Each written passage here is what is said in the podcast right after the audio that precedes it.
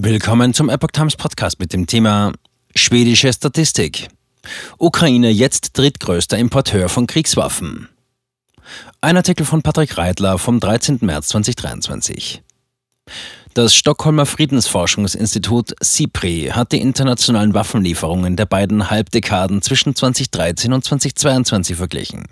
Die Ukraine rückte zuletzt auf Rang 3 der weltweit größten Waffenimporteure vor. Die Ukraine ist im vergangenen Jahr zum weltweit drittgrößten Importeur von Rüstungsgütern aufgestiegen. Noch mehr Kriegswaffen kaufen lediglich Katar und Indien aus dem Ausland. Das geht aus einem Bericht des Stockholmer Friedensforschungsinstituts SIPRI, Stockholm International Peace Research Institute, hervor. Die Ukraine importierte das Kriegsgerät demnach wenig überraschend vor allem aus den Vereinigten Staaten von Amerika und aus Europa und dort insbesondere von Polen und Deutschland. Peter D. Wezemann, der Senior Researcher beim CIPRI Waffentransferprogramm, erklärte die immer weiter steigenden Transfers mit dem Ukraine-Krieg und der stark wahrgenommenen Bedrohung durch Russland. Auch in Ostasien und bestimmten Staaten in anderen Gebieten mit hoher geopolitischer Spannung seien die Rüstungsimporte stark angestiegen. Innerhalb des Zeitraums 2018 bis 2022 habe die Ukraine nur rund 2% aller globalen Rüstungseinfuhren ausgemacht. Das habe in dieser halben Dekade Platz 14 im weltweiten Ranking bedeutet. Nach dem Kriegsbeginn am 24. Februar 2022 habe der Kriegs Kriegswaffenimport dann klar an Fahrt aufgenommen. Die ehemalige Sowjetrepublik habe in den Jahrzehnten nach der Erlangung ihrer Unabhängigkeit anno 1991 sonst nur wenig Großwaffen aus dem Ausland gekauft. Europas NATO-Länder. In fünf Jahren 65 Prozent mehr Waffen importiert. Im Rest Europas seien die Importe von Großwaffen schon in den vergangenen fünf Jahren stark angestiegen. Stelle man die Jahre zwischen 2018 und 2022 jenen von 2013 bis 2017 gegenüber, habe es ein Plus von 47 Prozent gegeben, erklärte Peter D. Wezemann. Blicke man nur auf die 28 europäischen NATO-Staaten, so habe deren Waffenimportwachstum im gleichen Zeitabschnitt sogar bei 65 Prozent gelegen. Mit Blick auf die absolute Menge an Rüstungsimporten im Fünfjahreszeitraum von 2018 bis 2022 hatten laut CIPRI Indien, Saudi-Arabien, Katar, Australien und China die meisten Kriegswaffen aus dem Ausland eingeführt. Die Waffenimporte nach Ostasien haben zugenommen und die in den Nahen Osten bleiben auf einem hohen Niveau, fasste Wezemann die Lage zusammen. Top 10 der Waffenimporteure 2018 bis 2022 nach TIV. Indien, Saudi-Arabien, Katar, Australien, China, Ägypten, Südkorea, Pakistan, Japan, USA. Ihnen stünden im gleichen Zeitraum die USA, Russland, Frankreich, China und Deutschland als die fünf größten Waffenexporteure gegenüber. Die beiden erstgenannten verteidigten ihre Spitzenpositionen seit nunmehr drei Jahrzehnten. Top 10 der Waffenexporteure 2018 bis 2022 nach TIV. USA, Russland, Frankreich, China, Deutschland, Italien, Großbritannien, Spanien, Südkorea, Israel. Deutschland, Großbritannien und Russland. Exporte rückläufig.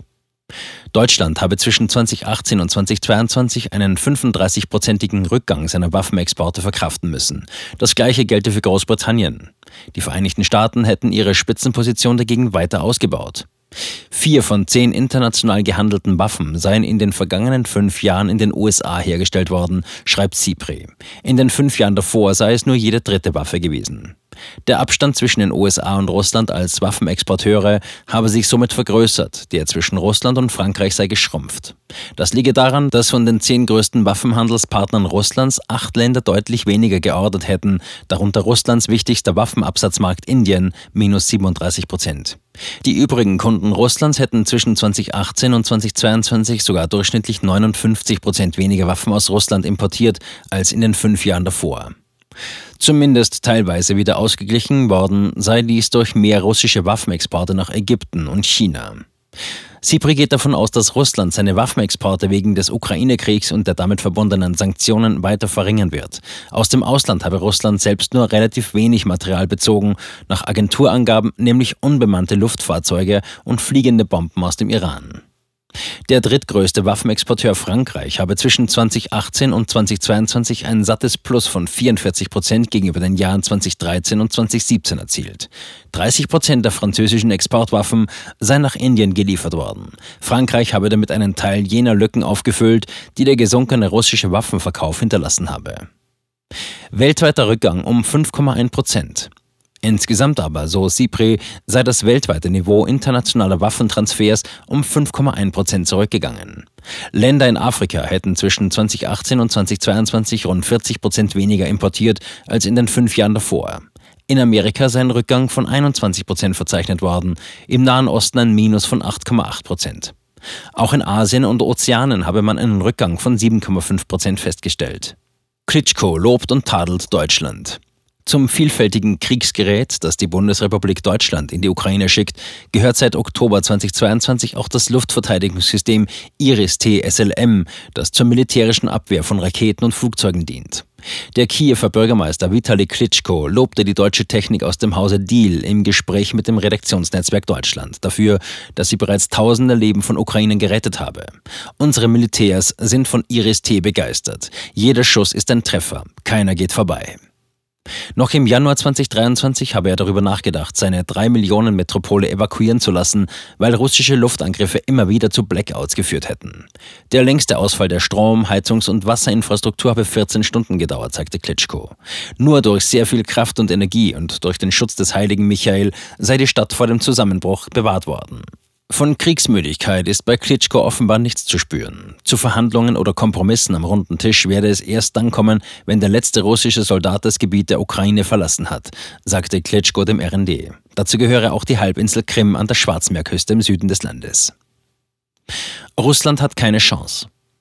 Er sei den Deutschen zwar für ihre bisherige Unterstützung dankbar, die deutsche Regierung aber treffe ihre Entscheidungen viel zu langsam, kritisierte der frühere Boxweltmeister.